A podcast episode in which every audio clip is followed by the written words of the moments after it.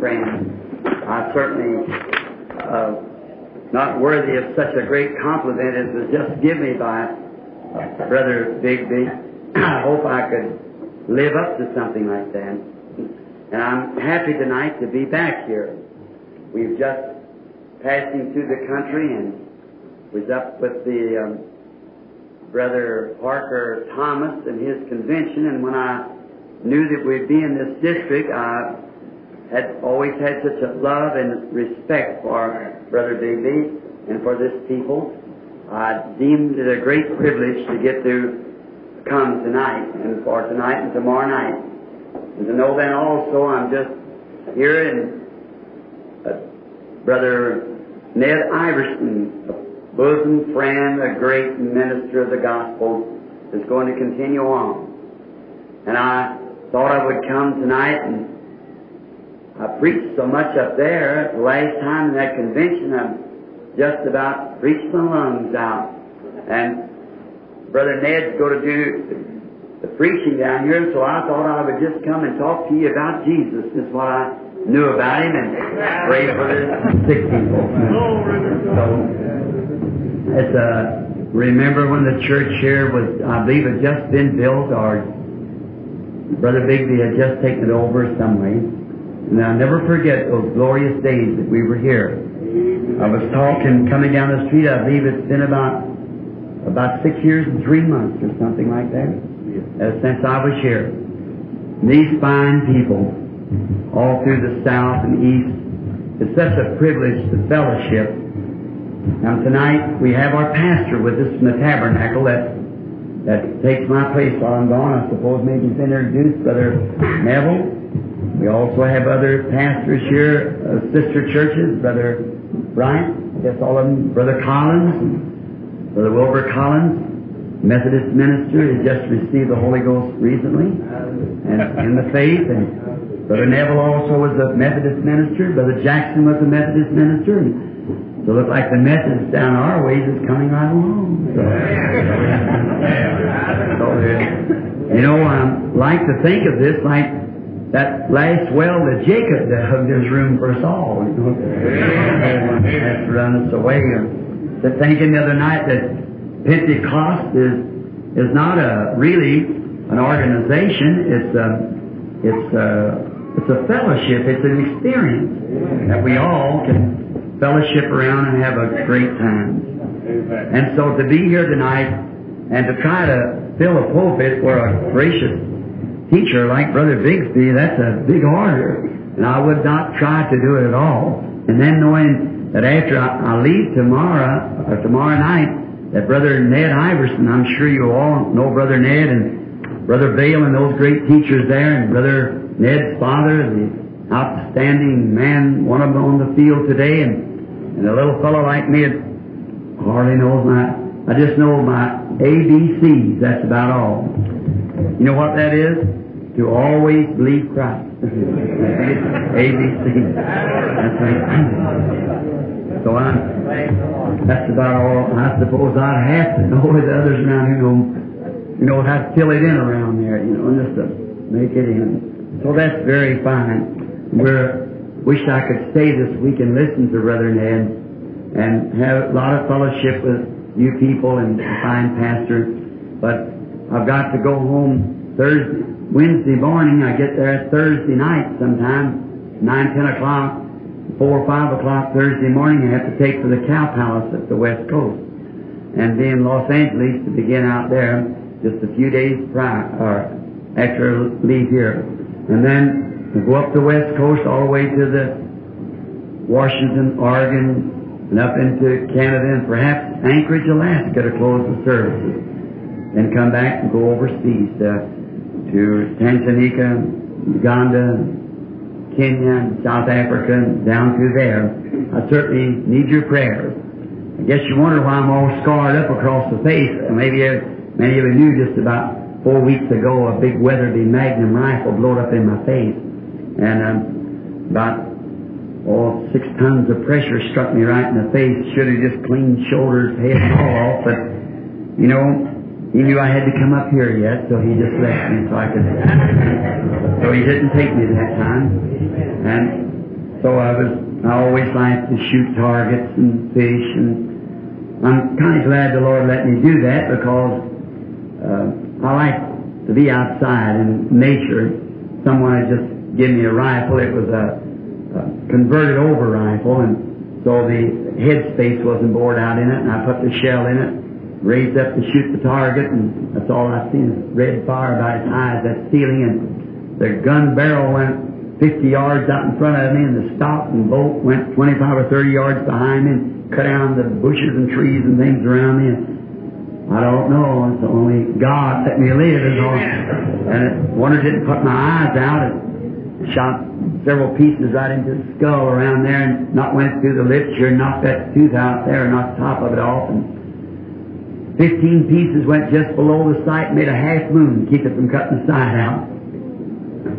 Uh, they take me over to a doctor. He said the only thing that I know that the good Lord must have been sitting there and wasn't ready for his servant to go yet. Looked like Satan was sure trying hard. but, you know, um, I'm so glad that He is our safety. So it's a place where we can um, come and I feel safe. I was preaching the other night on the name of the Lord is a, a tower where the righteous run into it and are safe. Aren't you glad to be in there tonight? A great safety zone where the, all the devil's darts are passed away by our shield of faith to know that we're standing in that safety zone. Anchored in Christ, safe as we can be in there. Not even death itself can harm us. We're already dead. Amen. Our lives are hid in God through Christ, sealed in there by the Holy Ghost. Isn't that wonderful? I was speaking up at this meeting the other night. I said, I don't, things that I say is not very much, but once in a while the Holy Spirit gives me something to say, and I just cherish it so much. I just love it. And He gave me something I thought the other night down home at Tabernacle before coming up, and it, it just seemed to be the profound something that just took a hold in me. I was thinking about evidence. And I was thinking of when Joshua uh, went down, or well, first when Israel, God's people, were all in bondage. They were slaves. And they they had to take what was given to them. They throw out molded bread. That's how they had to eat it. If they had a, a lovely daughter and the Egyptians wanted to take that girl out and ravish her, they couldn't do nothing about it. They had a son, fine fellow, they wanted to kill him. There wasn't nothing to do. They were slaves. What a life that must have been for the people of God to have to live in such a condition. But one day coming down out of the wilderness came a prophet with a pillar of fire following him. And he told them that there was a land that was flowing with milk and honey. And they could have their own home, raise their children, and live in peace. God loved them, and go take them to that land. None of them never been over there, you know. They, they just had to take His word for it. So they followed Him out. They came to a place called Kadesh Barnea, which we understand to be the great judgment seat. And it's supposed to be an oasis out there in the desert where there's a big well and little springs, which we could go into types and say that it's the throne of God and the little judgment seat. The church's outlet where judgment begins in the house of God. But however, among the group there was a great warrior among them. His name was Joshua, which means Jehovah Savior. And Joshua went ahead of the group, went over, crossed Jordan, went over into the promised land, and brought back the evidence that the land was there, and the fruit was beautiful. Two men packed a bunch of grapes. They could taste of the fruit before they even got there, knowing that it was evidence that the land was good. God had not lied to them. The prophet had not lied to them. The land was there, and it was right on the border of it. They crossed over into the land. They was given different parts, their tribes. And then they raised their, their families, raised their crops. They lived in peace. They were a nation. They were a people. But finally, old age caught up with them, and they died. The little grounds become specked with graveyards on the hillside. With tear-strained eyes, they walked up over the grave of the saintedest of them as they buried their loved ones. Then one day, there came another great warrior. He is a warrior of all of them. Jehovah manifested in flesh, Jesus Christ, His Son. He came down and He told them that there was a land or beyond this land. There was a land where man didn't die no more. And He said there is life after death. And He taught it for three and a half years. And then one day He came to Kadesh Barnea where he stood the judgment for us all. The judgment seat of God, where God poured out upon him the iniquity and the penalty for our iniquity, the wrath of God upon him. And he bore in his body our sins. And he crossed the river that we call Jordan, death. But on Easter morning, like Joshua, he come back with the evidence. Man lives again after death. They thought it was a spirit. He said, Feel me. A spirit doesn't have flesh and bones like I have. He said, You have something to eat? They gave him fish and bread, and he eat it. Then he said, I'm going to give you the earnest of this land. But wait up there at Jerusalem until you get the down payment. So they went up there and waited, and the earnest was sent back of that land. And today, we can enjoy that. We are now reckoned ourselves dead and buried with Him in baptism. We are raised with Him. Spiritually speaking, we are now tonight setting in heavenly places in Christ Jesus, raised up with Him. We are now in the body of Christ. 1 Corinthians 12, by one Spirit we're all baptized into one body. By what? That's the earnest of our inheritance. We already got the down payment on it. That we know we passed from death into life. We look back and see where we once were and where we are now. There's sin in the world down there and we've raised above it. Setting with Him, our King, in heavenly places in Christ Jesus. What an evidence. And not even death itself, when a great warrior Paul come to face it, he screamed, Oh death, where is your sting? A grave, where is your victory? But thanks be to God who gives us the victory through our Lord Jesus Christ. I better stop that, I'll be preaching. I was at a convention not long ago and I heard a colored lady gave a testimony. It sounds rather rude, excuse me please for the rudeness of it, but it seems to fit right now. She raised up to give a testimony. She said, if there's any colored people near, I don't mean to make this expression rudely. She says, well, I want to thank the Lord. she said, I, for being here. She said, I, I know uh, I'm not what I ought to be. And she said, then I know again I'm not what I want to be. But she said, one thing I do know, I'm not what I used to be. I think that's right. That's one thing we can tell with this evidence. We're not what we used to be. There it is down there, below us. And we have risen in Christ, setting in heavenly places in Christ Jesus with the evidence of eternal life by receiving the Holy Spirit as He promised at the day of Pentecost we would receive it. And I'm here tonight to share that with you. And uh, uh, Brother Iverson, as I said, will be preaching. I think they have services tomorrow here. And I'd say come out and hear this great servant of Christ, precious boy.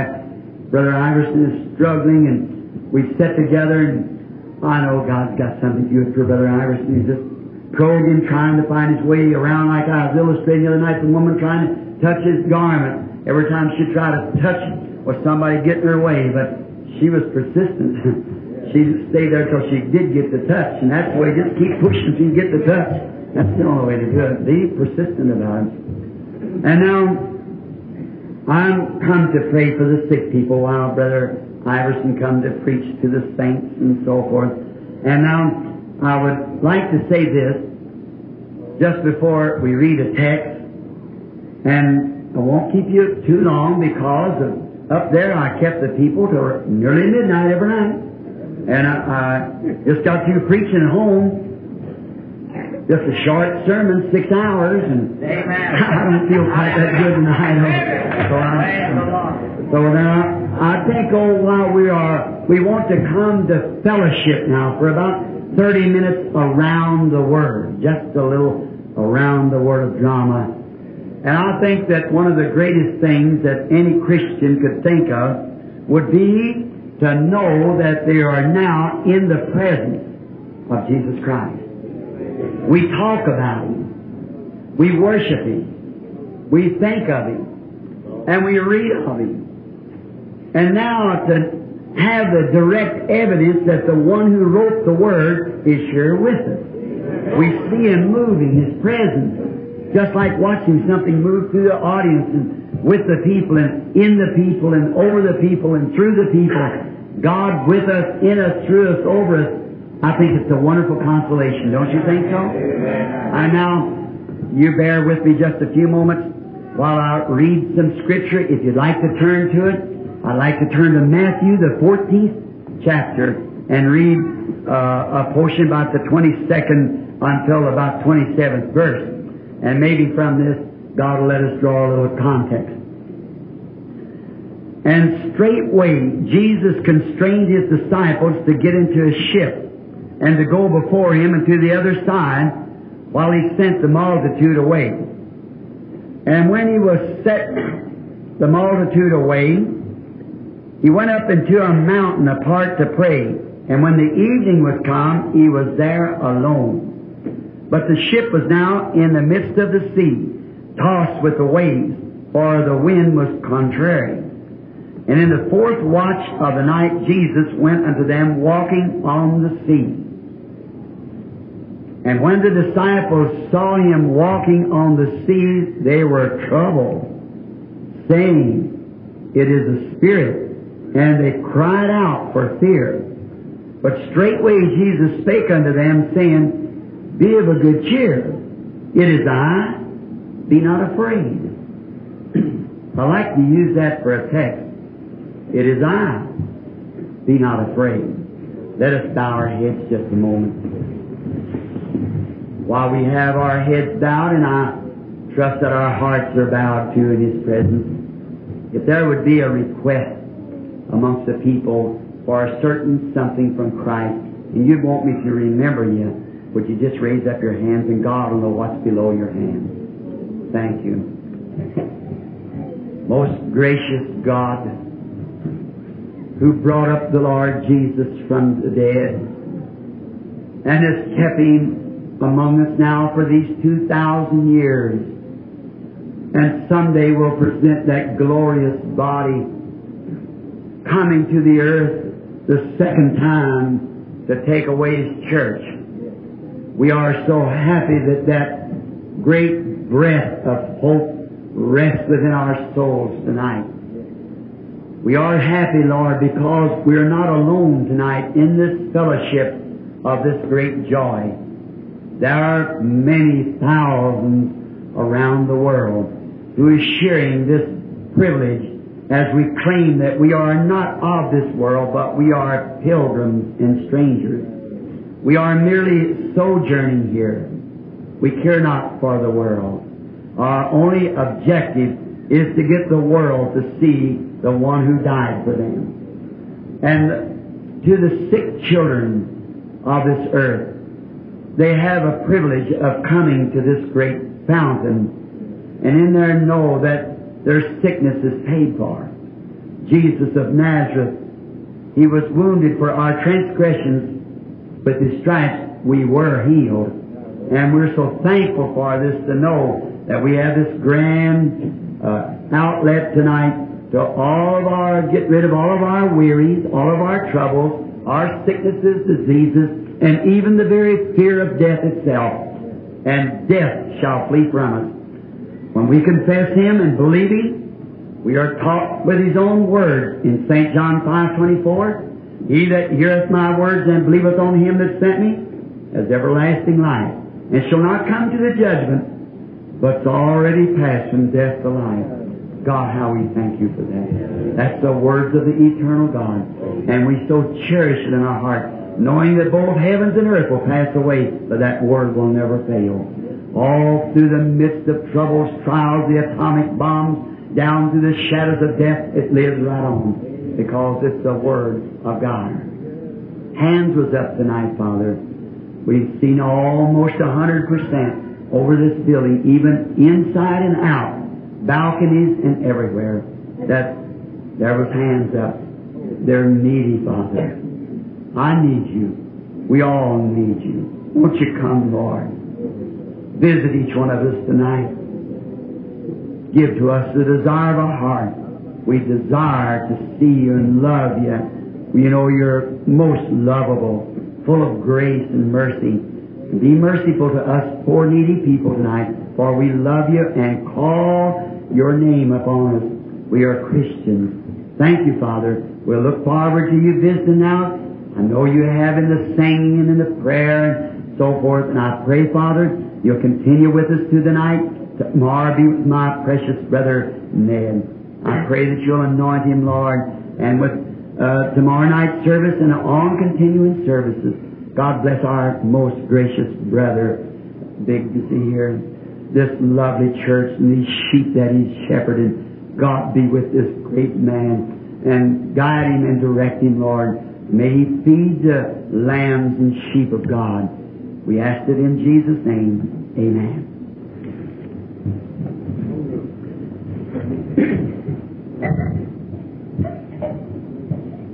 Now it must have been about the time the sun went down. It had been a terrible day. A lot of pressure had been on. And those are bad days when pressure is on. And wherever Jesus went, it was constantly a press of the crowd. And this had been an exceptional day. And about time the sun started down, I can just see those great big muscles in that brawny back of that fisherman as he's pushing the boat off the bank. And he was a strong man. He knows the lakes. He fished on them since a little boy. His father was a fisherman before him. That was his occupation. He knew the kinds of water, how to fish and where. And as they turned the little boat around and Simon walks up perhaps to the middle of the boat, sets down by the side of his brother Andrew and picks up the oar. Now the ships of those days were not like they are now. Then they were propelled by manpower. Sometimes had sails on them when the wind was right. They could sail. When the winds wasn't blowing, they could, we could roll. And the way the sh- fishing ships were, pardon me, they had maybe six or eight sets of oars, And the oars were so great, they would take two men, one on one side, one on the other. Because when the waves and things, storms on the sea and the lake, they'd have to pull hard to keep the little boat in direction or it would capsize. Head into the waves just right. You people know who live along these lakes here. How you have to set the stern of the boat to angle the waves so it won't up and down. It would pitch it right down, fill it full of water. You've got to angle it all. And taking strong arms and experienced man to pull the boat. Most all who lived around Galilee were fishermen. That was a great fishing country. And they spent much time on the lakes. And they had a great day. Great things. And of course, when there's something about fellowship, when you meet a servant of Christ, shake their hand, and if they've ever been in contact with Jesus, there's just something about him you can never forget. There's something that, that pulls, uh, that you, you just hate to see them go. I've often wondered how that Christians could ever fuss at one another or difference because of little differences and things when they really know that that's a brother or a sister who loves the Lord. We used to sing a little song in our tabernacle years ago, and many, I guess you have yet, I just come up, drove up outside heard that beautiful singing. And uh, that song we used to sing, it's an old timer, Blessed be the tie that binds our hearts in Christian love. The fellowship of kindred mind is like to that above. When we asunder part, it gives us inward pain. But we shall still be joined in heart and hope to meet again. If the church could just feel that way. If each Christian could feel the other fellow's sorrows and burdens and so forth, wouldn't it be a wonderful thing? Jesus wants us to be that way. He said His prayer was that we would be one. I believe He couldn't ask God for anything unless God will grant it to Him. Like Martha said, even now, whatever you ask God, God will give it to you. I believe that one, I believe all Christians even now feel that way about one another. That's why, Of course, we know the great harvest field. There was weeds and the terriers and the parable of the net cast in. There was all different kinds. It all has to come together. But I believe God knows His precious children are scattered along through there in this dark world. As the ship moved out, those beloved people standing on the bank waving goodbye, come back and see us again. We were so happy to get to meet you. And now we know that we're fellow citizens of the great kingdom of God. We're members of His family. Won't you come back to see us again? As the ship moved out into the sea and, you know, they'd probably make a couple of big strokes and then raise up and wave and stroke the boat again and the little ship on a calm sea moving as those great fishermen pulling the oars. And it must have been a dramatic sight to watch the little ship as it got smaller and smaller and the group on the bank grew dimmer and dimmer to finally they faded out as the sun began to set. Pulling a boat is a hard job. I'm just going to think now that I'm sitting in the back seat relating something that happened out there. And now I see them as they stop to rest just a little bit, pulling their oars in and wiping the perspiration from their face. It must have been, I'm going to say, young John, after they sat catching their breath for a few moments because he had quite a distance yet to go, most of the night to pull. And then, catching his breath, looked around and said, Brethren, this testimony meeting they're going to have now. And he said, let us have a testimony meeting while we're waiting. And uh, he'll catch up with us after a while. And let's have a testimony meeting. And I, would like to do that tonight. Uh, while we're talking about him, surely he'll catch up with us after a while along here somewhere. And uh, let's just talk about him a little while. Let's hear the testimonies they were having. I can hear John say, I would like to testify first because John was a young fellow. He said, you know, we can never be skeptic anymore. We just simply can't do it. Because what we've seen today, we know that no matter how many Pharisees or how many scribes say that this is wrong, we know it's right. Amen. We are not following a false prophet. Amen. We are following the Lord's Christ. And uh, he said, I might have said something like this. Years ago, as a little boy, I was raised down close to, to Jericho. And I can remember the days when I'd play out there on the hillside in spring. I can still see that pretty little Jewish mother of mine. When Dad would be gone out in the fields to work, she used to rock me to sleep in the afternoon and she'd sit out on the, the porch and rock me to sleep and tell me Bible stories. And she'd point down to the ford just below Jericho and say, John, don't forget, remember, there's where the great mighty Joshua crossed the sea or the, in the month of April or, or the Jordan, and great Jehovah helped the waters back while we come into the promise. Ah. And right down along that road going there, the great prophet Elijah and Elisha walked arm in arm. Amen. Amen. They crossed Jordan. John, don't forget, when God visited His people in that wilderness there, He kept them for 40 years.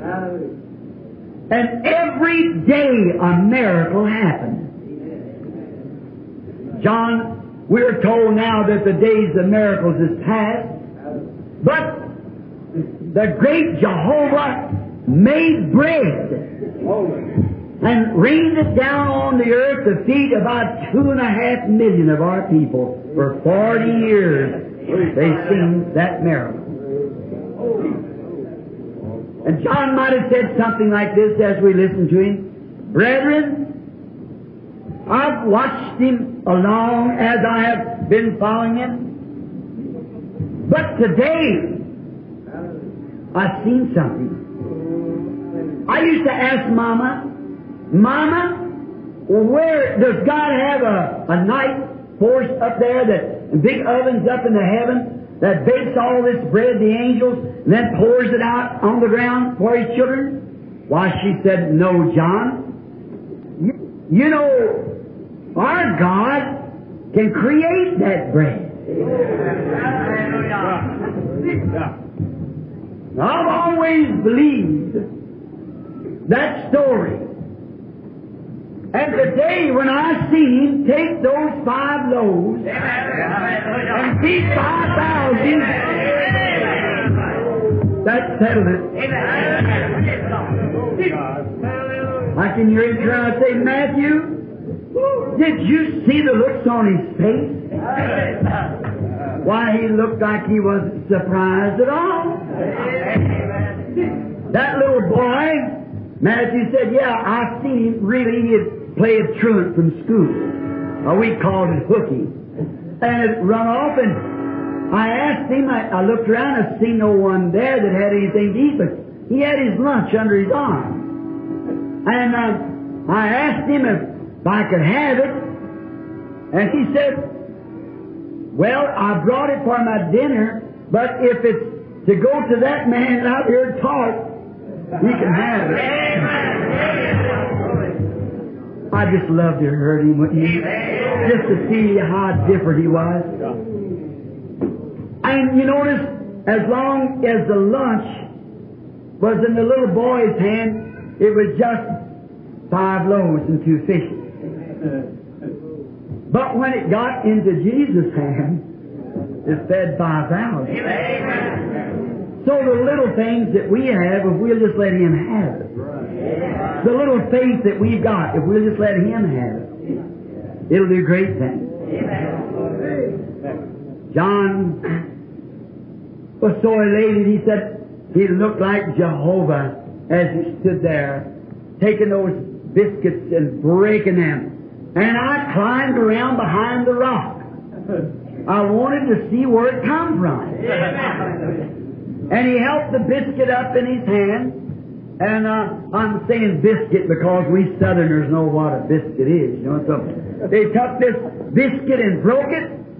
And it, I watched that broke place. And he handed out. And when he started back before I could notice, the biscuit had done growed out again. He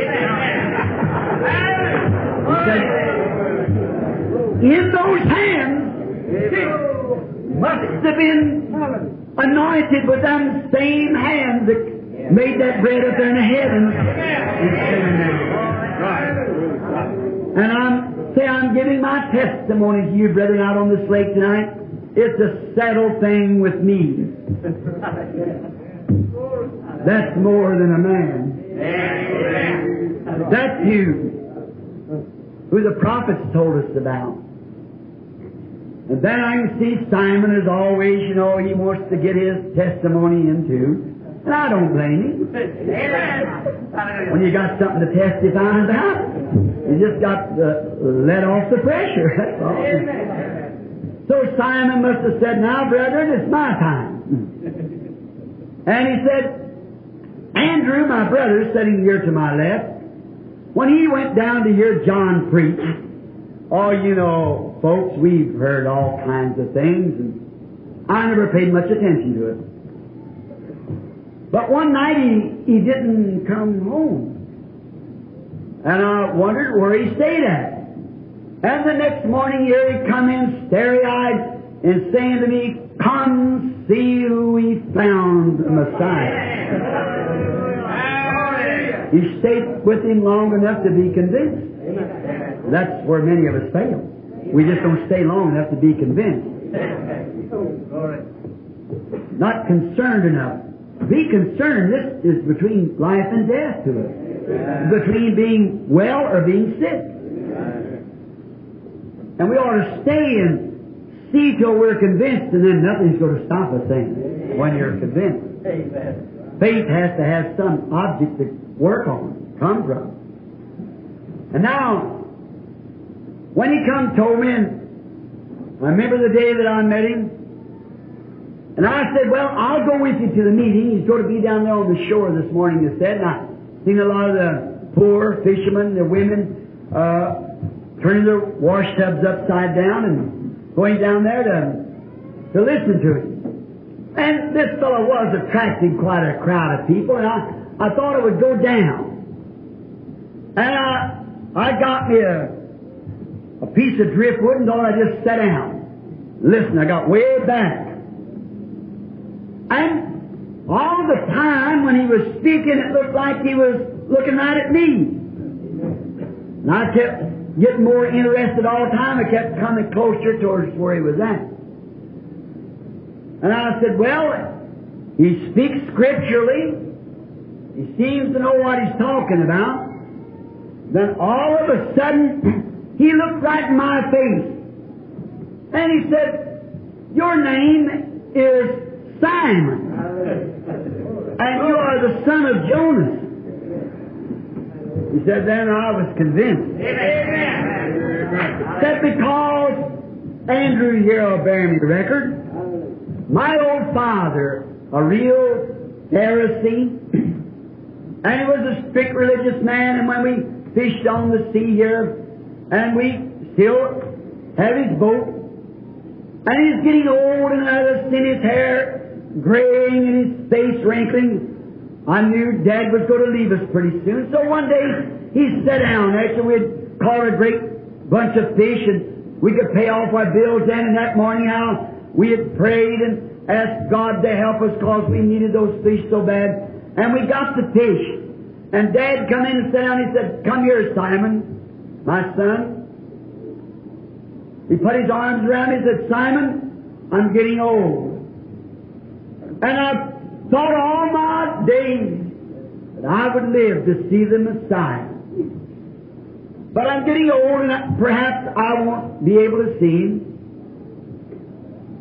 But he may come in your time, Simon. And I know that before his coming there will be all kinds of things taking place. There will be false prophets. There will be everything going on. Amen. All kinds of isms because it'll be Satan trying to upset and perhaps deceive Israel. But son, there's only one way we can be sure, and that is stay with God's Word. Amen. That's the only way to be sure.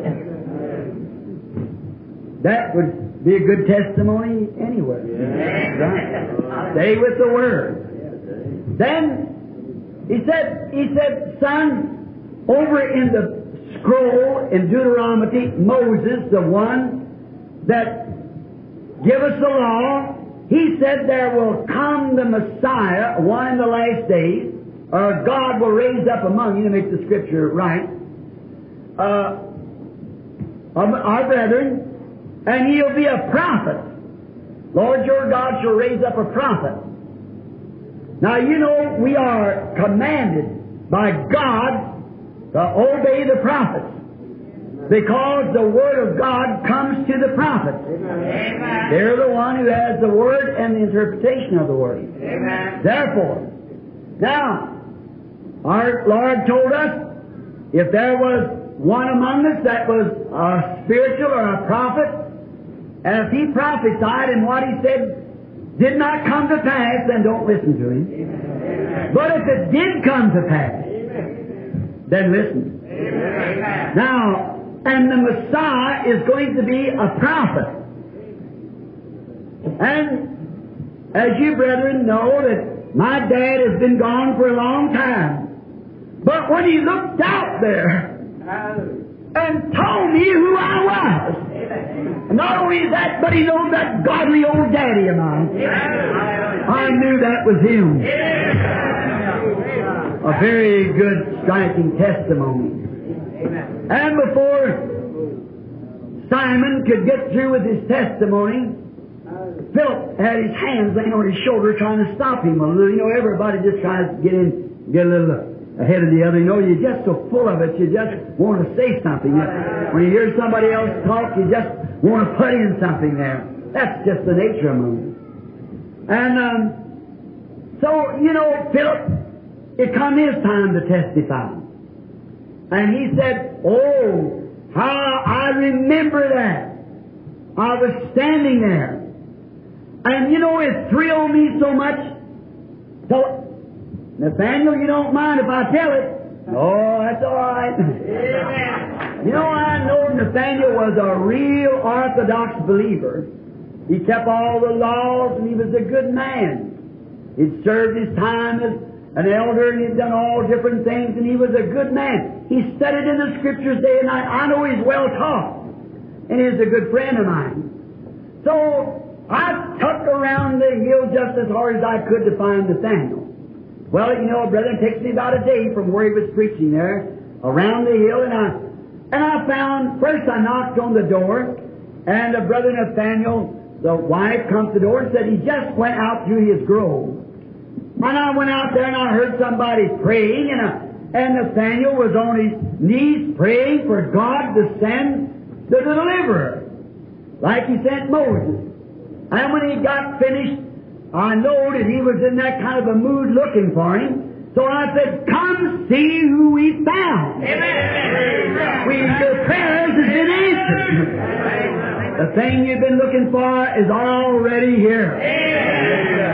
We found it. It's glorious. You should come and see. And Nathaniel said, What's that you're saying? And he said, We have found him that Moses and the law said was coming. Jesus of Nazareth, the son of Joseph. And now Nathaniel, know, staunch, orthodox, he said, Now just a minute, Philip. I know you to be a, a good scholar of the Bible. Uh, you must have went off on the deep end somewhere. Could there be any good thing come out of Nazareth? You know, I never wasted my words, because there's no need of arguing with anybody. So I just told him, come see.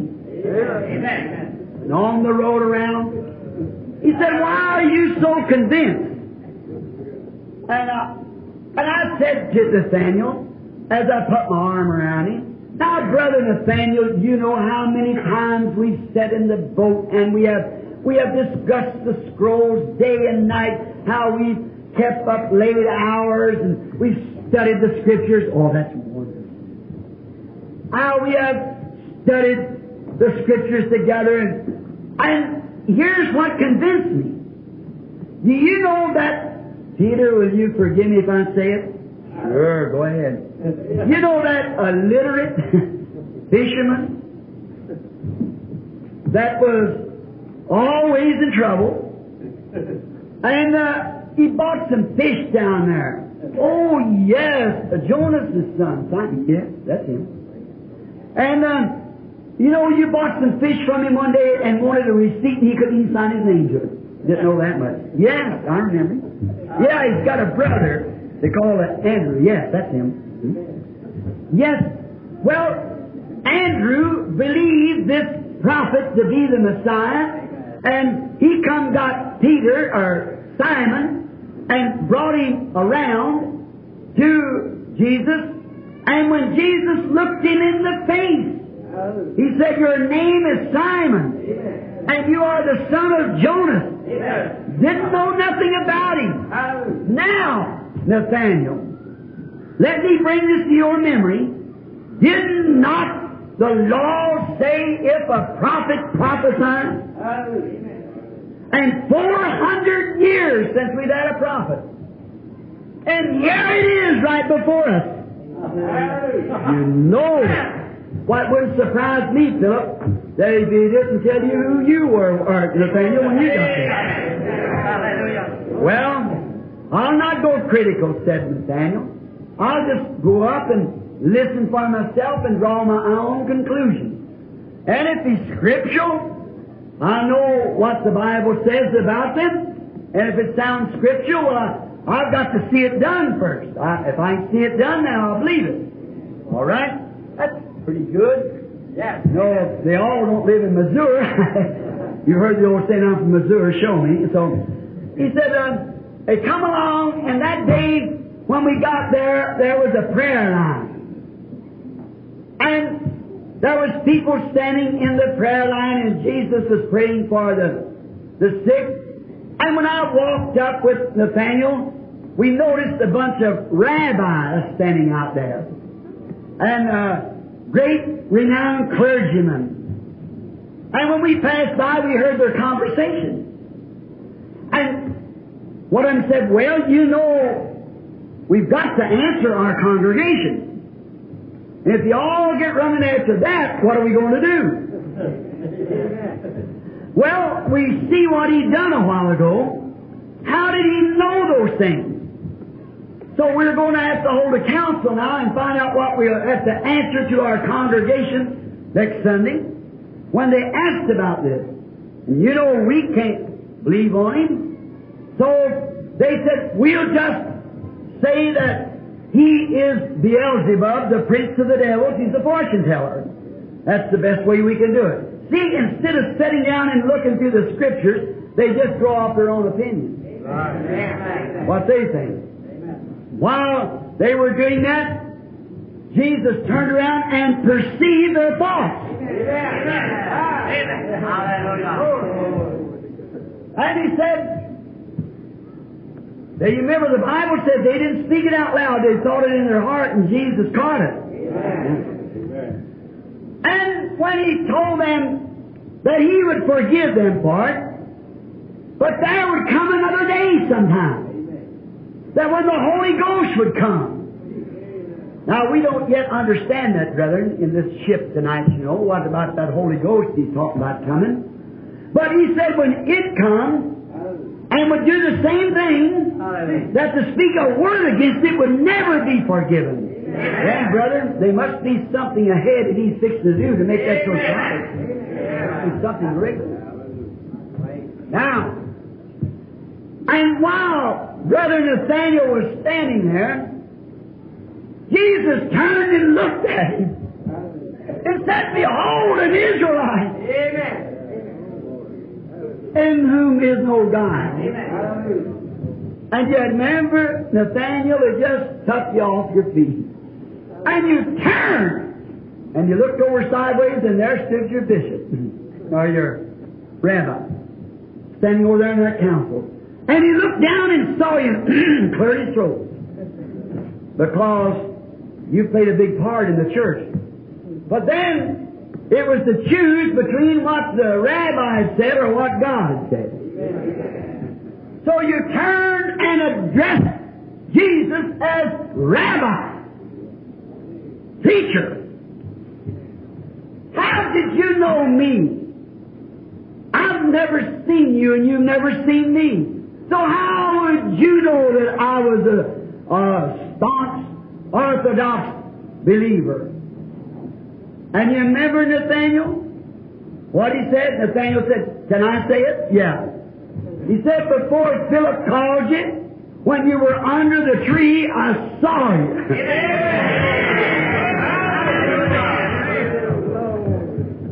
Nathaniel said, I don't want to stop your testimony, but that settled it for me. Let me tell the brethren what I said. I don't care if the, all of the celebrity was standing around. I run right up to him and said, Rabbi! Thou art the Son of God! Thou art the King of Israel! Because it was scriptural.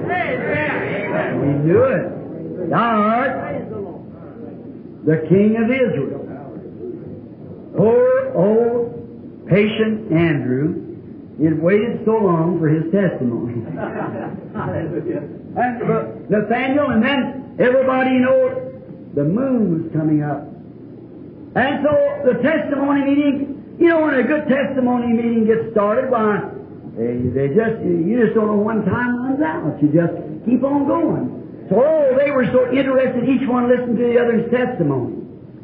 And then Andrew said, Brethren, let us all think of this, being we're talking about his ministry, if it is with the Word of God or not.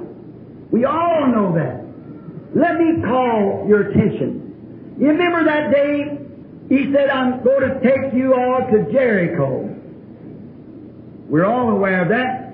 And Andrew must have stood up, rocked the boat a little bit, and they whitened in a minute. And he said, all of you remember, when we went down, was going to Jericho, and the next morning, it was strange after we got up and put our coats on again, and he said, I have need go by Samaria. We thought that was strange. How you go up around Samaria instead of going right to Jericho. And we walked, and you remember, we left without breakfast and we got hungry. And about 11 o'clock in the day, we come to this city called Sychar, and we, we sat down there by the well, and he sent us all the way. And we went out into the city. Remember what a time when they said, Are you one of them holy, or you one of them? so, uh, Amen. Amen. Oh, I just said that maybe, you see. But uh, uh, are you one of them with that Galilean group out there? Are you one of them? And so they wouldn't even give us nothing to eat. Oh my, it was bad. And we slipped back out. And we noticed a strange thing. There was a young, pretty woman coming up towards the well with a pot of, for her water sitting on her shoulder, her head. And as she walked up, we seen her set the pot down and put the hooks in it, get ready to let down the window, and we noticed that our Lord was sitting with his head bowed. We noticed his eyes when it raised up, and we noticed that she was marked a prostitute, ill fame. She wouldn't have been out to pump at that time of day. The virgin squad early. So then we knew that she was a woman of ill fame. And we just thought, you know, each one of us said, let's see him run her away from that well. You remember how carnal we were? Amen. We just see him run her away from that well. So we hid in the bushes. You all remember? Yes, amen. You remember. And we're going to watch our master run this woman of ill fame out of his presence.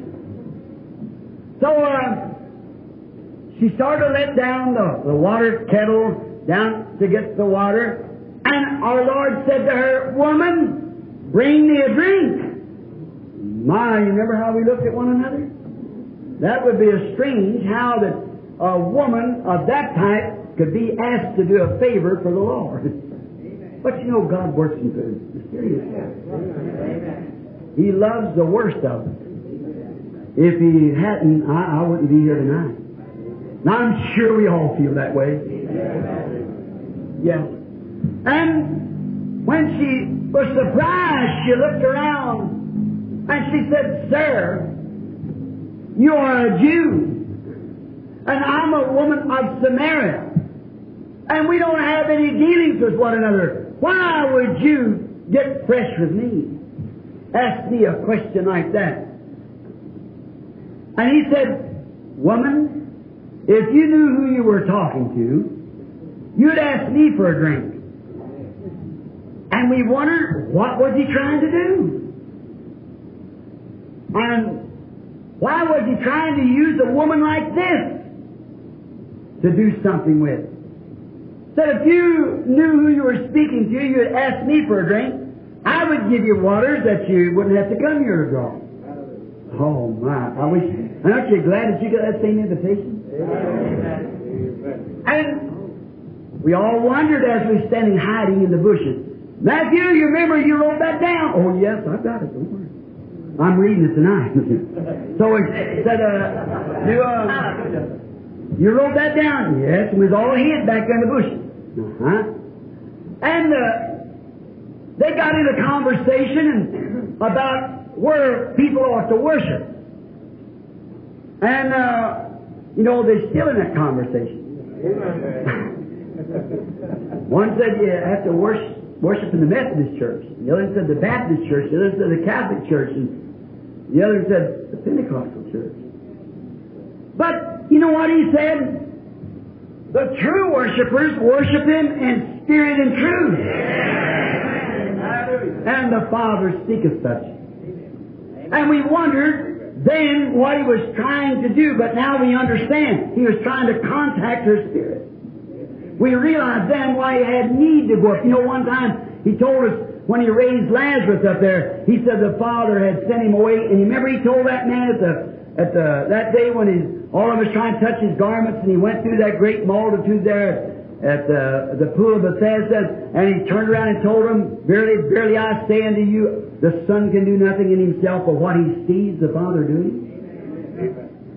So we understand now, but then, and then we noticed that that uh, woman was getting, sitting on the well, holding the pot of, uh, on her hand yet to get the water in, and he said to her, Woman, go get your husband and come here. And you know what she said that time, Bartholomew? How did he know she had a husband? And the woman was surprised and her, her pretty uh, hair fell down around her face and her big bright eyes shined and she said, Sir, I have no husband. And we all thought, oh my, something's wrong now. And to our surprise, he said, You've told the truth. Then we were surprised, wasn't we, brethren? We didn't know. He said, Because you've had five, and the one you're living with now is not your husband. Now we wonder what kind of a reaction is coming from this. And she looked straight into his face and said, Sir, I perceive that you are a prophet. And about that time, Nathaniel said, Yes, I thought how much different it was than from our rabbi. she seemed to know more about God than the rabbi did. because he said he was the devil.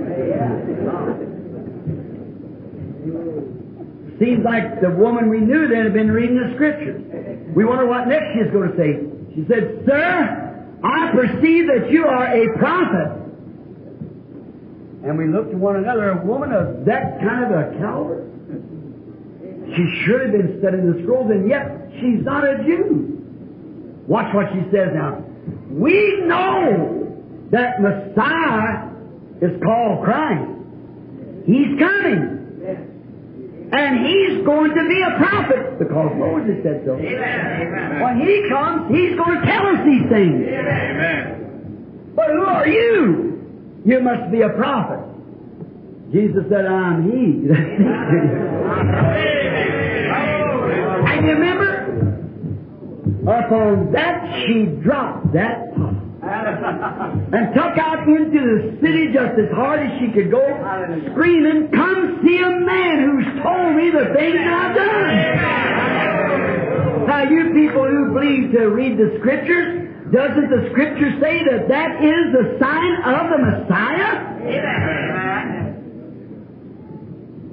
Now, let me stop the testimony and come down here just a minute, here to, to Columbia. Did you notice? He never did that before any of the Gentiles. Just Jews and Samaritans. That's right. And there's only three races of people on the earth, if you believe your Bible. That's Ham, Shem, and Japheth's people. That's where we all originated.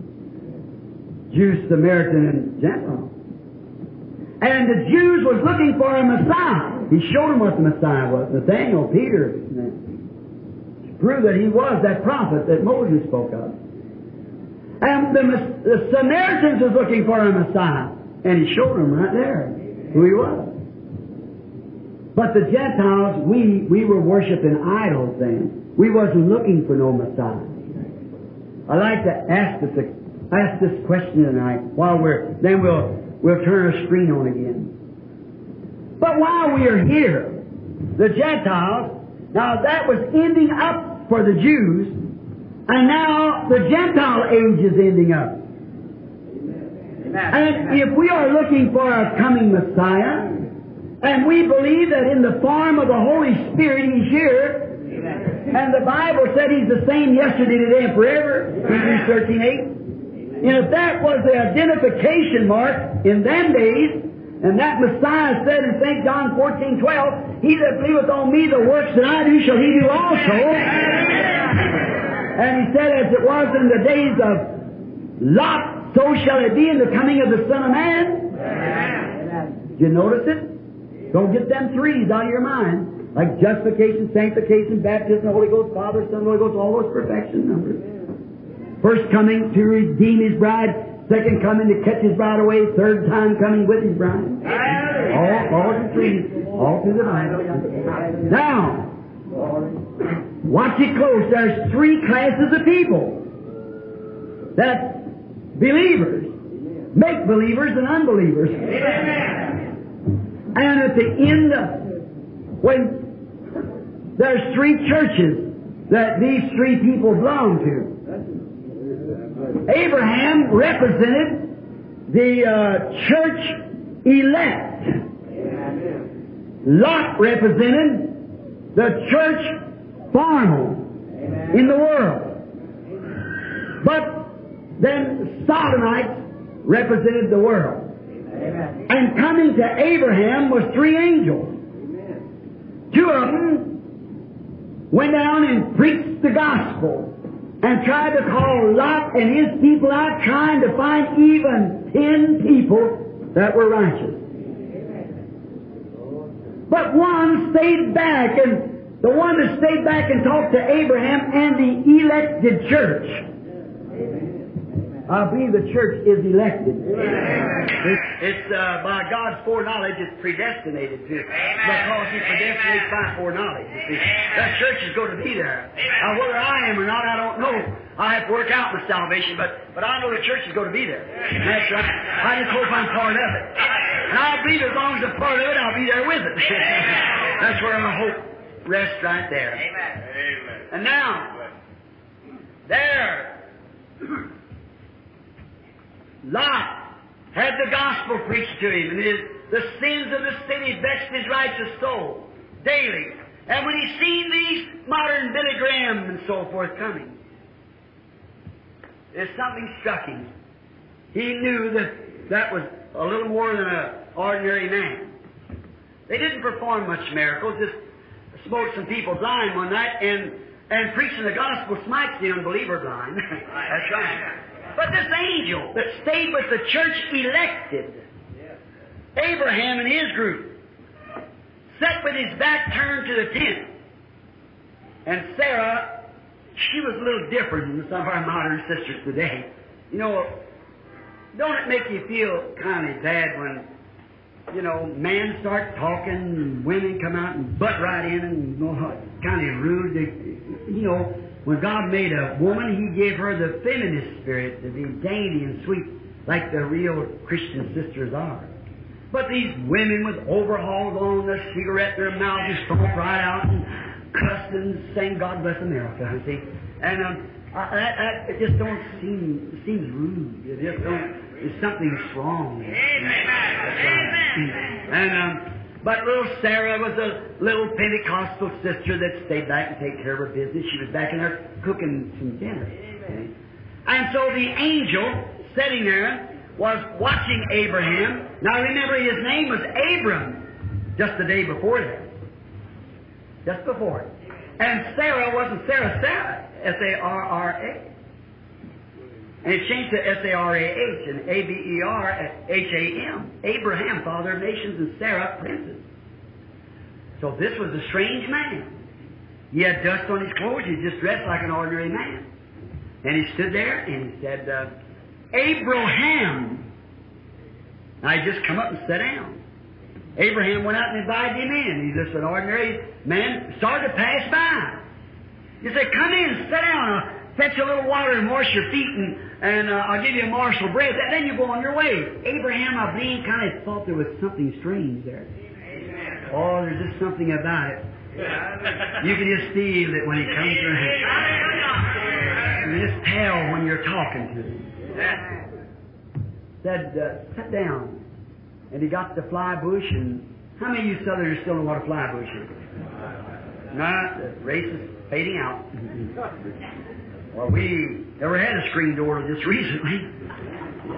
And uh, had the old fly bush out there, you know, and watched him eat, and he had killed a calf and fed this man some bread, and uh, Sarah's baked, and some veal chops, and had some milk.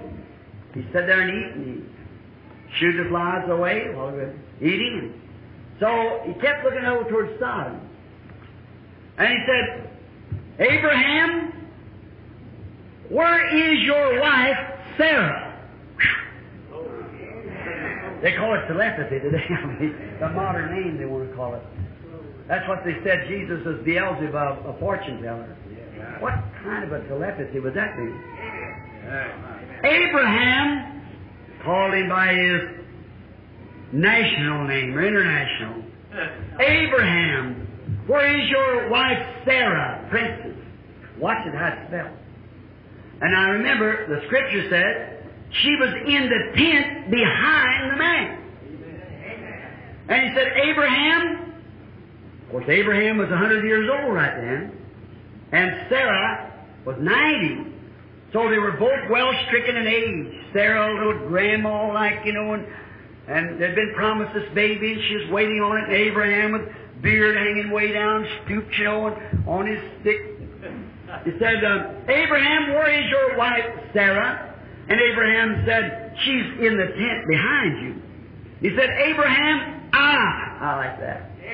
I is a personal pronoun. Ah, I'm going to visit you according to the time of life that he had promised. Now you see who that was. And Sarah in the tent, you know, we call it today laughing up her sleeve, you know. She said, Me, an old woman, 90 years old, and my Lord, which was her husband, out there is old, well stricken. Why, as husband and wife, they probably hadn't been his husband and wife for 10, 20 years. And to think, me, an old woman, and my husband, an old man, and we're going to have pleasure together like young people, and she laughed to herself. And the angel said, or the man said, why did Sarah laugh in the tent saying these things can't be? She tried to deny. But he said, Yes, you did. Now let me just drop a little little note like here. I hope you people catch it. You people that believe in the God's grace. Right then, God would have slew that woman of her unbelief. He wouldn't have fooled with her another minute. That that was God Himself. Now you read and see it. You say it was a man. Said, could God eat meat and God do this? Exactly right. Abraham talked to him to see if it is Elohim. Amen. God made himself known in a body of flesh and performed this sign. And the reason that God didn't take the life of Sarah, he couldn't do it. For she was a part of Abraham, and Abraham had the promise.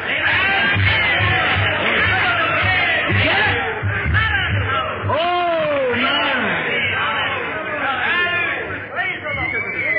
Then he can't take us. We're part of Christ. See, they had to take Abraham too, because that's part of Abraham. And when he, we're the bride of Christ, the church is, and then what is in Christ, we are a part of Him. Amen. That he couldn't do it. And he said, Yes, you did. Now Jesus said, As it was in the days of Sodom, so shall it be at the coming of the Son of Man. What was it? God, Jehovah, manifested in human flesh. And now, the Holy Spirit, God, in the last days, just before the destruction of burning the earth with fire, like it was going to burn the earth at Sodom, we got modern of sweeping the earth in church natural, and the Holy Spirit has come into human flesh, the church. That's the sign to the Gentiles. Let's go back on Galilee just a. Oh, what a time they were having. I believe they were all hollering amen too. Amen. And then we could go to oh, uh, Bartimaeus. And how Jesus going up there towards Calvary, coming out of Jericho. And Barney Bartimaeus, that ragged old beggar sitting there. And why, he could have never heard him, naturally, while there was thousands of people following him hollering, Hey, you that can raise the dead, we got a graveyard full of them up here. Let's see you come do it. Throwing overripe fruit at him and everything. His face set towards Calvary, he's going. Amen. But that old beggar, perhaps knowing he might some young Christian girl might have come by, and the poor old fellow is tramping him down. And he said, Madam, tell me who passes by. What's all the commotion? It's strange where Jesus is. There's not a commotion. Amen. Noise. Eh? Hallelujah. One for and one against. so they they find out that this young lady said, Why, sir, I am a follower of this young prophet. You are a believer in the scriptures, aren't you? Oh, sure. Well, don't you know? did you ever read the Bible before you lost your sight? Many times. Do you know the Son of David? Yes, he's to come. There, he just passed by. Amen. Hallelujah. Then Bartimaeus must have said, If that's him, my voice, I'm weak and old. The only thing I can do is say, Jehovah, have mercy. Oh, Jesus, thou Son of David, have mercy on me. And the faith of that beggar stopped him. Just like the woman with the blood issue stopped him with a touch of her faith. The faith of that beggar stopped him, and he stood still. Amen. I'd like to preach on that tomorrow night, and Jesus stood still, if the Lord will. Now, notice, and he stood and called him and said, What would you that I would do? I can remember Zacchaeus up in the tree. And he got up there to hide, you know, he said, Oh, I'm a businessman here in the city. I'll never be mixed up with that bunch of holy rollers. Here I'm coming out. So I'll get up this tree, and when he passes by, I'll draw my opinion of him. Here he comes walking out of the tree, you know. He stopped. Zacchaeus! Come down! Sitting up there, leaves pulled all around him so nobody'd see him. But he knows just where you are. You might pull Methodist leaves and Baptist leaves and all kind of leaves around you, but he knows right where you are. While they were while they were out there, we'll hurry up the testimony and then pray for the sick. Let's watch just a minute. Go back a little further back. Let's go back now. Yes. They said, Oh, praise God. They were all shouting and having a great time. And the little breeze blew up. What was it? Satan must have looked up from over that desert dry hill. Amen. And he thought this. There they are. And they've gone off without him. Now's my chance. That's what he wants to get the church. You know, lately we've been so busy anyhow. You know. There's been a revival across the land. Kind of died down now. Fires are going out. But we've been so busy making new organizations and new sensations. And I wonder if we don't run off sometimes without him. You know, He is the Word. Yeah, the Word. Stay with the Word. God can do anything He wants to, but to me, just He's the Word. as long as it's in the Word here, then I believe it. So we've been running here and there and running after everything, but I, I, maybe we might have left Him somewhere. So as soon as the devil sees the church without Christ, you know, it's too bad. I, I won't preach on that, but too many of us fell in love with television programs Amen. instead of Wednesday night prayer meetings. Amen. And we just, just kind of going off without Him. Amen. We got a hold a lot of money, and we got to thinking about dressing, Amen. our sisters all cut their hair. Amen. Amen. We got kind of fashion, looking at the other churches, and Amen. maybe we go off without Him. Amen. Hallelujah. So the devil said, now's the time to get him. Hallelujah. That's when he takes that dead shot. Yes. So going off without him. Amen. So he raised up across the hill and began to blast his breath out. I'll sink him! And the poor fellow started pulling. They tried to hoist the sail and the winds cut the sail down. And they tried to pull with their oars and they broke.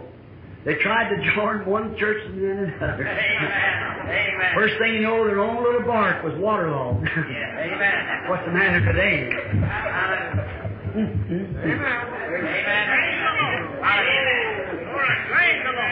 Oh, I, I tell you, it's he's great, and uh, I think a lot of little barks are becoming kind of waterlogged. But you know, they find out that uh, they pull with all their heart and sincerity. So no matter how much sincerely you pull, you've got to have Him. Amen. So they pulled and they pulled, and all hopes is gone. Just about ready to die. And that's about where it's at now. She's going right out formal again. The little church that once professed holiness, living for God, going right straight back in the world again. Making her inroads right out.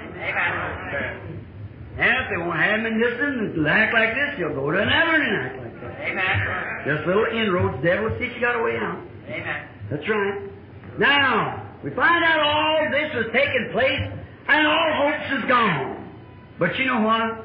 Here's the good part about the story. He hadn't left him. He sent him away on a revival, wave and shake hands with the people and have a jubilee. But you know what he done? He climbed the highest hill there was around there. So he could watch them. That's what he's done. He climbed Calvary. They cut him off of there, they buried him, and then he started climbing. And he climbed till he passed the sun, moon, and stars. Jupiter, Venus, Neptune, Mars. Just kept going. He climbed till he passed this old house of clay and then went running up the Milky White Way. Climbed so high till he passed heaven. The Bible said he looks down upon it, you know. He's higher than the heavens. His name's above everything he's called in heaven. He got way up there so he could look back and see the whole universe. As the old song used to go, his eyes on the sparrow. And I know he watches me. and right in the hour when all hopes that the, the church was waterlogged and was going out on the wrong end, here he come walking right among them. Amen. And they were scared of him. Amen. The only hope they had of saving themselves from that waterlogged ship and that storm, they was the scared of the only hope they had. Amen. They were afraid of it.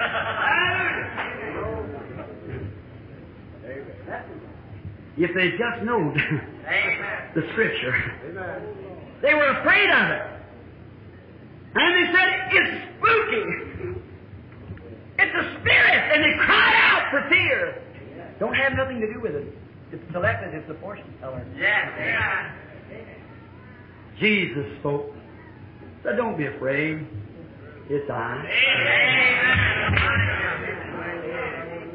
He's the same yesterday, today, and forever. Amen. You believe that, don't you? I hate to stop this testimony. But I, I'd like for us, I trust now, as we pray, that He'll give us a personal testimony. Amen. Don't be afraid. It's Him. The same one. He's the high priest. Sitting at the right hand of His majesty and glory, that can be touched by the feeling of our infirmity. And if He's the same high priest that He was then, He can be touched by the feeling of your infirmities, and He'll act in the same way He acted then, because He's the same high priest. Let us bow our heads. Great Heavenly Father, who has the those great men that give the testimony to us tonight, the writer Matthew, and all the dear beloved saints that were authorized to write this Bible. Say that it's right. But God, I believe that those disciples were authorized to write the Word. For at the end of the book it said, Whosoever shall add anything to it or take anything from it. I believe it. My hopes is built on nothing else but that, Lord. And the hopes of this little group of people here tonight.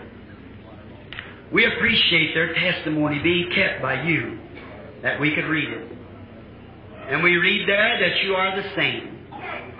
Now, Father, I pray that you'll walk in tonight among the people. And the God that was in that mortal flesh that talked to Abraham, the God that was in the mortal flesh of His Son, Christ Jesus, may the same God make Himself known tonight in a church that He has sanctified with His own blood and has washed it and cleaned the house out of unbelief and moved in to abide unto the end of the world as He promised. Through Jesus Christ our Lord, I ask it. Amen. Now, I come not to heal the sick. I come to pray for God's sick children.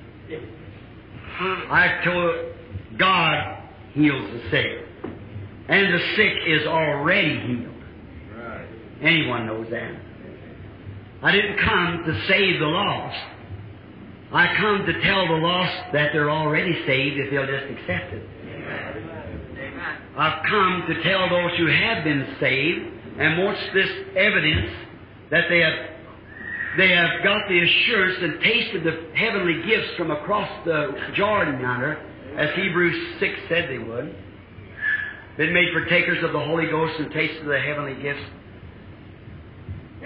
If you'd like to taste of it, I recommend you to the book of Acts, where Peter said at the day of Pentecost, Repent, every one of you, and be baptized in the name of Jesus Christ for the remission of your sins. You shall receive the gift of the Holy Ghost. Amen. If you've never been baptized yet, and you have repented, there's going to be a baptismal service here tomorrow. Come down. Believe it. When you step into the waters, believe that God's going to give you the Holy Ghost. You'll do it. Amen. What He promised. He can't lie. He has to keep His word. And He'll do it. You come believe Him. Amen. Now, if you're sick tonight, I say to you that one that I'm talking about, when he died at Calvary, right there, the stripes across his back, in the sight of God, purchased your healing. You're already healed. Now, they have orders of laying on hands. I think maybe recently we had our Pentecostal brethren, a group of them to go off. I better not say that. I, I'm no judge of no one because, it, you know, I think of laying on hands and giving gifts. See, gifts and callings are without repentance. See, they're ordained before the foundation of the world to be them. We might recognize them and lay our hands on them, as Paul did Timothy there, to sanction it, knowing that the gift was in him, and they've seen it working, and just giving the right hand of fellowship, like to bring him into the service of God.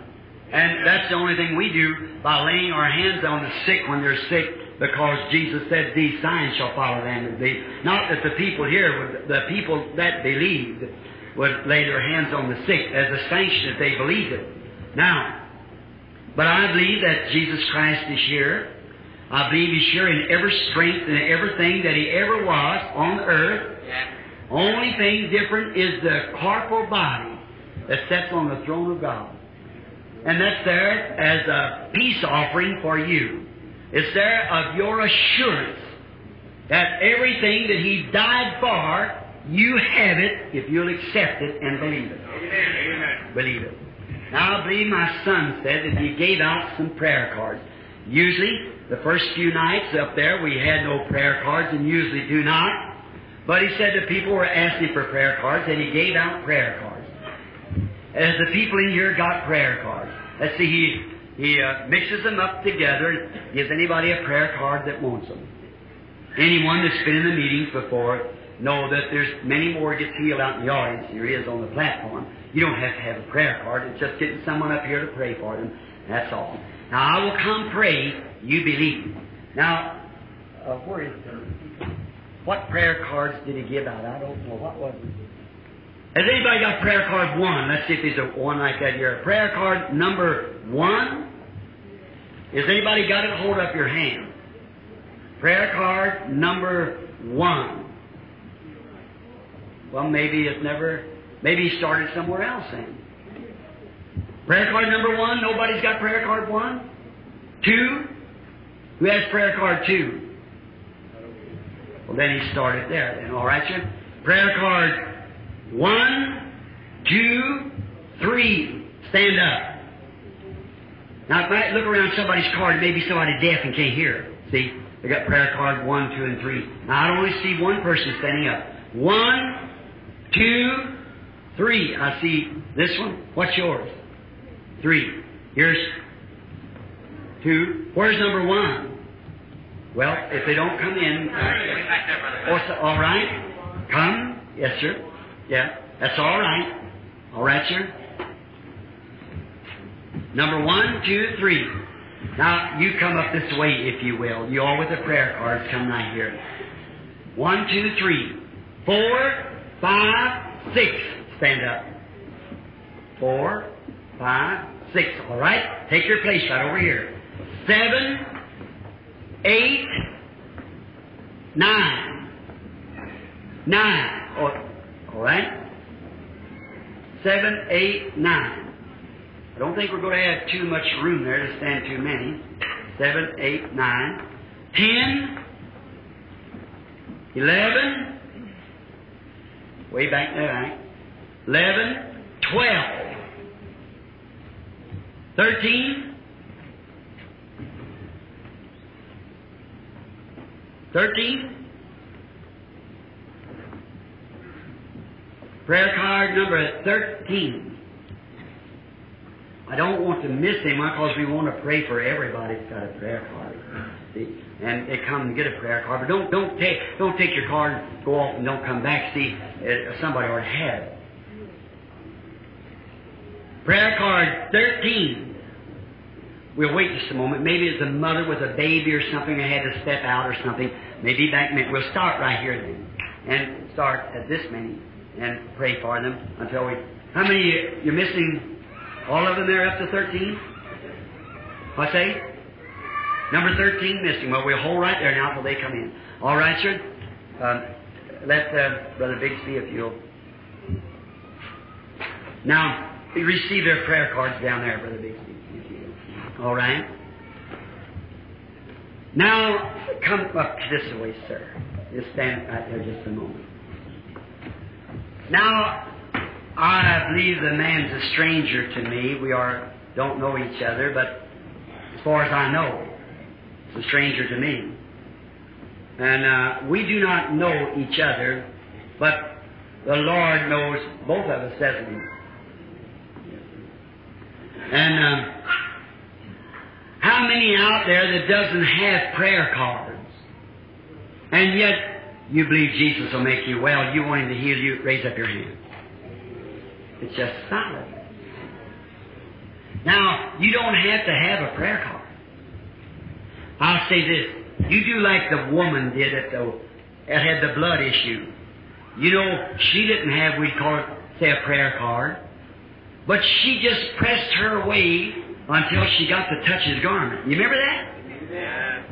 And it stopped him. Now, he didn't feel it physically because the Palestinian garment is loose, and everybody with their. Well, Peter even rebuked him, said, Lord, why would you say a thing like that? Why, everybody's touching it. He said, But I perceive that I have gotten weak. The King James says, Virtue has gone with virtue is strength. And I've gotten weak. And he looked around over the audience until he found the woman that's touched his garment, and he told her that her faith had saved her, her blood issue had stopped. Is that right? Now, listen just a moment now. It'll do real good for you. Now, does the Scripture say that Jesus Christ is the same yesterday and forever? I presume this is ministers. Now, does the Scripture say in the book of Hebrews that He is a high priest now? If He ever lives to make intercession, see? And He can be touched by the feeling of our infirmity? Well, then, if He's the same high priest, and if you can touch Him, you say, Brother Branham, I'll walk up and touch Brother Bixby. Uh, well, that would be nice to show your fellowship or your love to Brother Bixby. Brother Branham, I'll come touch you. Well, that'd be nice, but there's no virtue in us. We're man. Any of these ministers here, we're man. So it wouldn't do no good to come here. But why don't you just remember that you're risen with Him and you're sitting with Him? The counsel of God, Christ, you're sitting with Christ now. All authority is right with you. So why don't you, by faith, just touch His garment? Lord, I have a need. I'm sick. Father God, let me touch you tonight. I believe you. And Brother Branham has been telling us a little drama, but it was the truth, the drama was. Amen. And he threw in a few scriptures there that shows that you're the same and you have to be the same. So he says that you are here in spirit form to work today as you promised before the coming again, that you'd be so, you know, there's a difference between the appearing of Christ and the coming of Christ. That's two different words altogether. He's appearing now in His church. We see Him, we know it's Him, it's the Holy Spirit, see? We know it. Now, we believe that the Holy Spirit is God. All of us know that. But like Father, Son, and Holy Ghost, we don't believe it's three gods. Amen. We believe it's three offices of the same God. Amen. The Father, and the Son, and the Holy Spirit is three offices that the same God has Amen. worked in. That's the reason Jesus said, baptize using the name, title, Father, Son, Holy Ghost. See, which they are not saying three gods, but they are meaning one God in three offices. The same God. Three gods to be heathen. But it's, it's the one God. It's in three offices. The fatherhood, not even a, a animal could touch the mountain. He must be stoned or cut through with a, a spear. That great pillar of fire. Then that pillar of fire was made flesh and dwelt among us. What is it? God condescended. We felt God, touched God. God was manifested in flesh among us. Jesus said, It's not me that doeth the works, it's my Father. He dwells in me. Then he said, I come from God and I go to God. Then he, he died, crucified, rose the third day, and after his ascension, Paul was on his road down to Damascus one day to arrest some Christians, and that same pillar of fire fell before him. Even put out his eyes. The rest of them didn't see it, but it was so real to him it made him blind. Amen. And he said, Lord, who are you? And he said, I'm Jesus. And it's that same God, the Holy Spirit, working among move. Then He manifests Himself in our flesh like He did then. So I believe it, God. Now I'm speaking to you as a believer. Now you speak back the way you did through your church. Well, that's Him who, when you speak in unknown tongues and they interpret it and tell the truth. That's God. God in you. See, all that God was, He poured into Christ. All Christ was, He poured into the church. It's God above us, God with us, God in us. Amen. Now, you just believe and look this way and say, Lord Jesus, I believe. And God will send His Spirit down and see if He don't do the same way He did back there. Now, just be reverent. Don't be just, I want you to praise God, but when you're approaching these things, come real reverent. Now, here is a man. And here is my Bible. I have never in my life seen this man as I know of. He might have been in a meeting somewhere, and um, perhaps he's never seen me. If it has been, it's been somewhere where he's been in a meeting or somewhere, maybe he's seen me, or have you ever looked at me before? Never seen me in your life. This is our first time meeting. Now, if the man, he might be sick. He might be standing there for somebody else. He may have domestic troubles. He may have financial troubles. He might be a deceiver. And if he is, watch what happens. Amen. It's what? I don't know.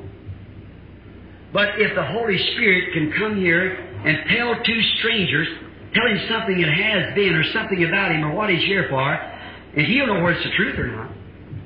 He'll, he'll verify that. And then if he can tell him what has been, surely he'd believe to tell him what would be. Certainly. That's why we have confidence in the Bible. True.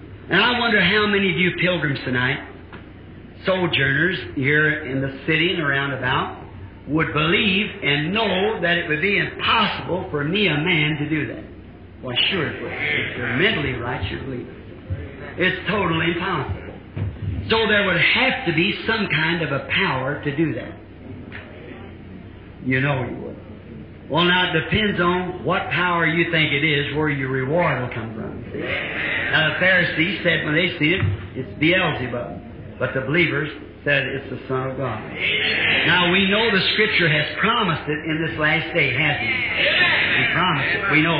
Listen to these ministers here saying, Amen. Amen. That's your shepherd. They know what they're talking about.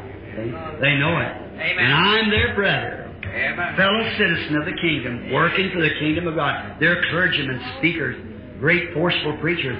I'm not. This is my ministry. This is when I'm doing my preaching just by a gift. And I love the people real well, and the Lord let me preach to them this way.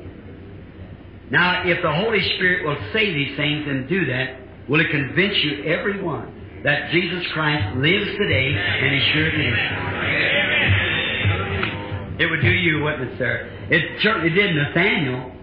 he was a believer because no matter what any of the rest of them said, it sure worked on him. And he knows, didn't make any difference whether the people down in Sychar believed that woman or not. She had experience. She knew that he told her what her trouble was. he knows your trouble.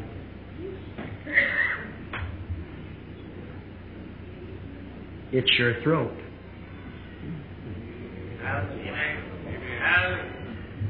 That's true.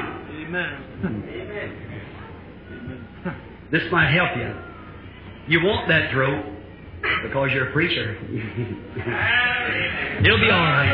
Go ahead. It'll be all right.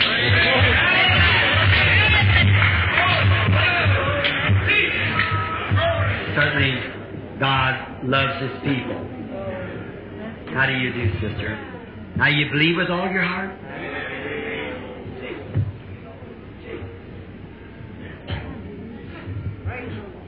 Amen. Here's the picture again, that I was talking about. There's a man and a woman meet for the first time, I suppose. We're strangers to one another. So if the people back to back might not be able to see you nod your head, would just raise up your hand when I said, We're strangers to one another. I don't know you and you don't know me. Now, here is a picture about like the well in Samaria where our Lord was sitting, and a man and a woman meets for their first time in life. I don't know her. She doesn't know me. She's just a woman. Come down a while ago, and uh, she might have held up her hand, and boy handed her a prayer card, and over here, and happened to be that she's standing here in the line. That's all there is to it. Now the next has to be God. But if He's the same God, and He's in you, and He's in me, and our lives are consecrated to Him, and He has given a gift that I just submit myself to Him. And then He shows me a vision, and then I'll say, just while the vision's going on, what's taking place. You'll know whether it's the truth or not. I think the other one just passed with a man. This is a woman. Then you'll know. The first thing, the lady is suffering with a bad case of nerves. She's real nervous. She's got kind of complications, many things that's bothering her. Now that is true, isn't it? If that is true, raise up your hand so that people see. I catch that same spirit always saying, You guessed it. I'm not guessing at that friend. That's not a guess. I remember I'm catching your thoughts. I used to call them out, many of you know it. Then it hurts feelings. Mm, see?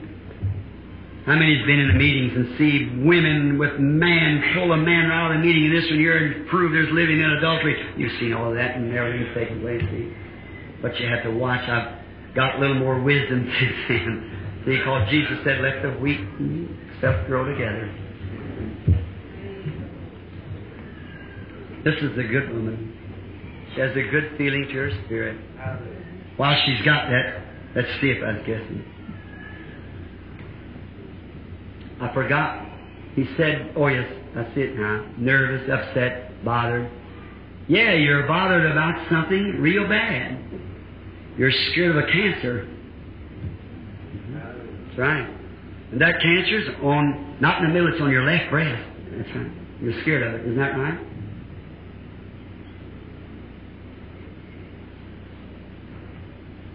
You're worried about somebody else too. Do you want me to tell you? Is it all right? It's your daughter. That's right. Amen. You want me tell you what's wrong with her? She has a, a blood condition. She's been for a long time. A blood issue. That's right. That's right. You believe now? Sure. You believe you're when you go back you're going to find her all right?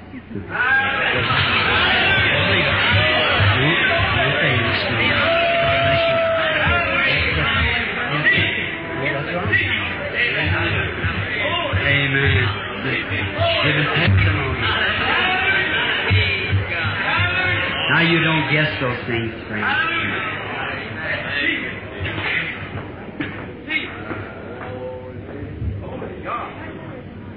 Just don't doubt now. Don't doubt.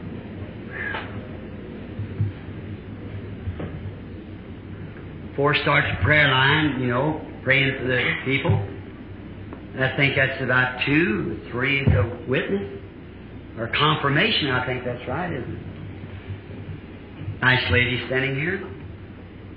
We're strangers to one another, I suppose. I was in your prayer line when you was here before. Or you was in, well, in the prayer line when I was here before. Well, of course, I wouldn't know that, you know, so many thousands.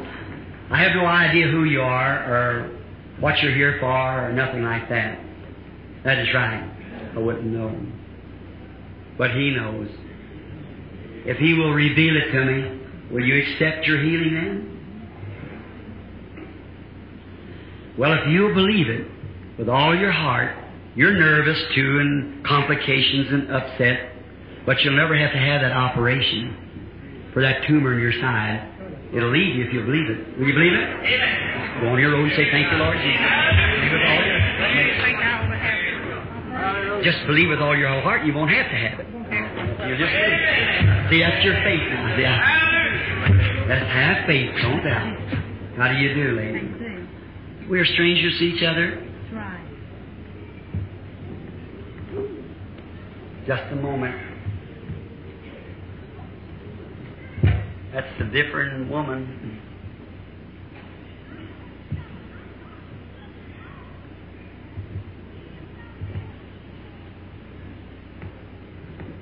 I just be reverent and pray. Just remember it. You got, you only have two thoughts in your mind. And I'm thankful you're 99% right. See, you believe it's God, and it is God. Just a moment. Just think, our Lord, the one that we are going to love and meet and go up to meet, where, you know, he come out in the evening time to walk in the fields, and the beautiful Rebecca had never saw him. She just heard of him. She jumped off the camel and run to meet him. He's already maybe left glory on his road down. We're on a road to meet him now. Passing right up to Canaan. Something happened and always another woman appeared here, not this one. Yes, I see her now. Sitting back there and praying. Don't fear. You're going to be all right. Your legs are troubling you because you're in an automobile accident. You have on a green dress, and it was a different color green from this one. So there you are. Amen. Don't worry, you'll get all right. Mm. Mm. I don't know the lady. We're strangers. The spirit, that light hanging by the lady, it seemed to cross over to the next lady sitting by her. No, it's not that lady. She's a praying for a child. It's a little girl that's got a stomach trouble that's up for an operation. That's your hand up. Lay it on the child there. Heavenly Father, may the power of Almighty God, that's now that knows the secret of the heart, Lord, they know I could not heal because you've already did that, but your presence makes them believe, Lord. And if that woman had enough faith to touch your garment, to pull you back into there, surely that baby will be all right. I pronounce it this away in the name of Jesus Christ. Amen. Amen. Just have faith.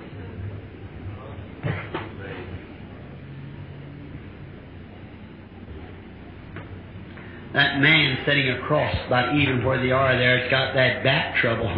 Sitting there, sir, if you believe it with all your heart, kind of weeping and watching, if you'll believe, your back trouble will leave and you'll be all right. God bless you. It's all over now. You go home and be well. Thank you, Jesus. What do you think? Isn't he wonderful? Thank you, He sure is. Hallelujah. We are strange to each other. That's right. There it is again. It, isn't this always.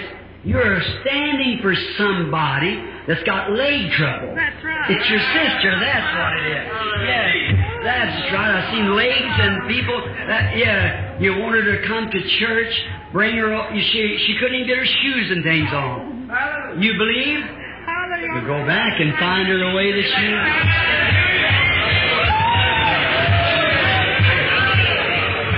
You believe the infallible Holy Spirit, God our Father?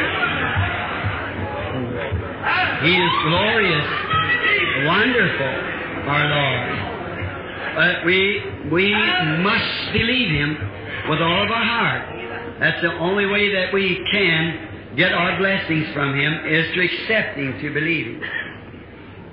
How do you do? I suppose we're strangers to each other. God knows both of us. You believe that that feeling that you have now? Now, there could not be a feeling like that come from me. See, I, I can't explain it. It's like another dimension. But right around you now is a light. The one that you all have here in the picture. That's what makes you feel that way.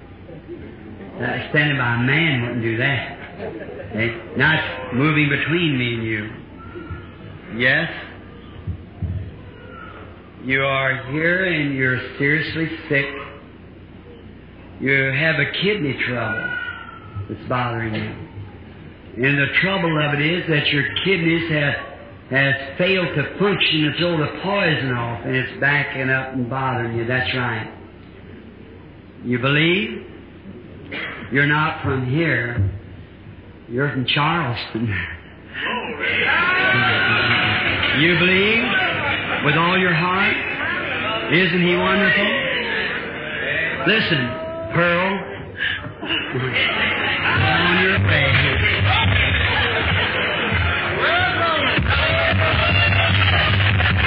You believe? He heals asthma too. You believe that, don't you, sister? Amen. Praise God. Amen. Go believing with all your heart, and you have what you ask for. Praise Amen. God. Thank you.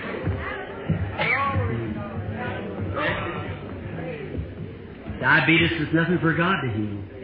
He's a real healer, isn't he? Amen. Arthritis cripples him anyone. But if you'll believe it won't cripple you. Amen. You just believe. Just have faith. Are you believing?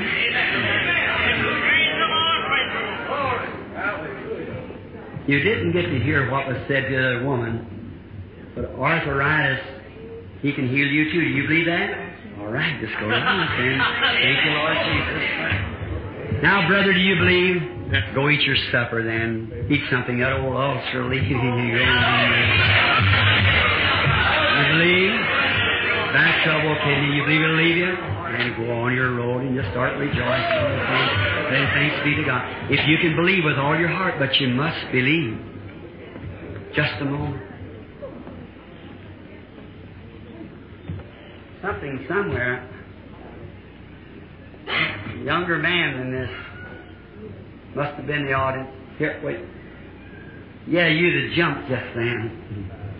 Impediment of speech. God can give healing to the impediment of speech if you'll believe it. If you'll just have faith. You over there has your hand up. The lady over there on the end with cancer on your left breast. Raise your hand. You believe that God can make it well? And He You believe Go on your road. Be happy and rejoice in faith. Thank you. Let us continue our testimony. Isn't He wonderful? He lie? Certainly not. Be not afraid. It's I. Why not invite Him into the blue boat tonight? Are you sick? Raise up your hands, children. Raise your hand, you believers. Now, just drop your hands over on somebody near you. You said you're a believer. Now, the one who is our God and our King that's here with us tonight has given us the assurance that if they lay their hands on the sick, they shall recover. You believe that? Are you scared? Are you afraid? Or do you love Him? You believe it's Him? Then invite Him in. Say, Come into me, Lord Jesus. Come into my heart tonight. I, I want you to take me safely through this journey. And I'm going to be well. Now you pray for the person you got your hands laid on. Don't pray for yourself now. You just pray for the, that man's praying for you. You just pray, I'll finish up the cards tomorrow night. Lay your hands, or you might not have to have any tomorrow night. Just lay your hands over on one another, and you'll go home be well. Our Heavenly Father, we are bringing to this audience Jesus Christ, the same yesterday, today, and forever. Satan has blowed his breath. He's tried to tell people. Many times people stuck them off on wrong roads. But tonight, we sure that this is your presence. And you're telling them, fear not, it is I, be not afraid. I'm putting my hands on these handkerchiefs laying here. It's the sick and the afflicted. Oh God, may the power of God rebuke every devil that's bound these people. And in the midst of the people, and Satan, you unbeliever, you can't hold these people. You can't make them disbelieve anymore. They're aware that the Son of God has been risen from the dead for 2,000 years, and that His presence is here now in the form of the Holy Ghost. You can't keep them sick any longer. You can't keep them like this. Come out of them in the name of the Lord Jesus. Come out of every one of them that they can be made well. They've got their hands on each other. They are believers. Jesus, you said these signs shall follow them that believe. If they lay their hands on the sick, they shall recover. It's your promise, Lord. Come out, Satan, and let these people go free. All that believe and accept your healing from Christ, just throw down your prayer card and stand on your feet and say, I'm not afraid, Lord. It's you, and I catch you. If you'll do that with faith, you shall receive your healing if you can believe it. You just believe it. Do you believe it? Then stand up on your feet and accept your healing in the name of the Lord Jesus Christ. I give you.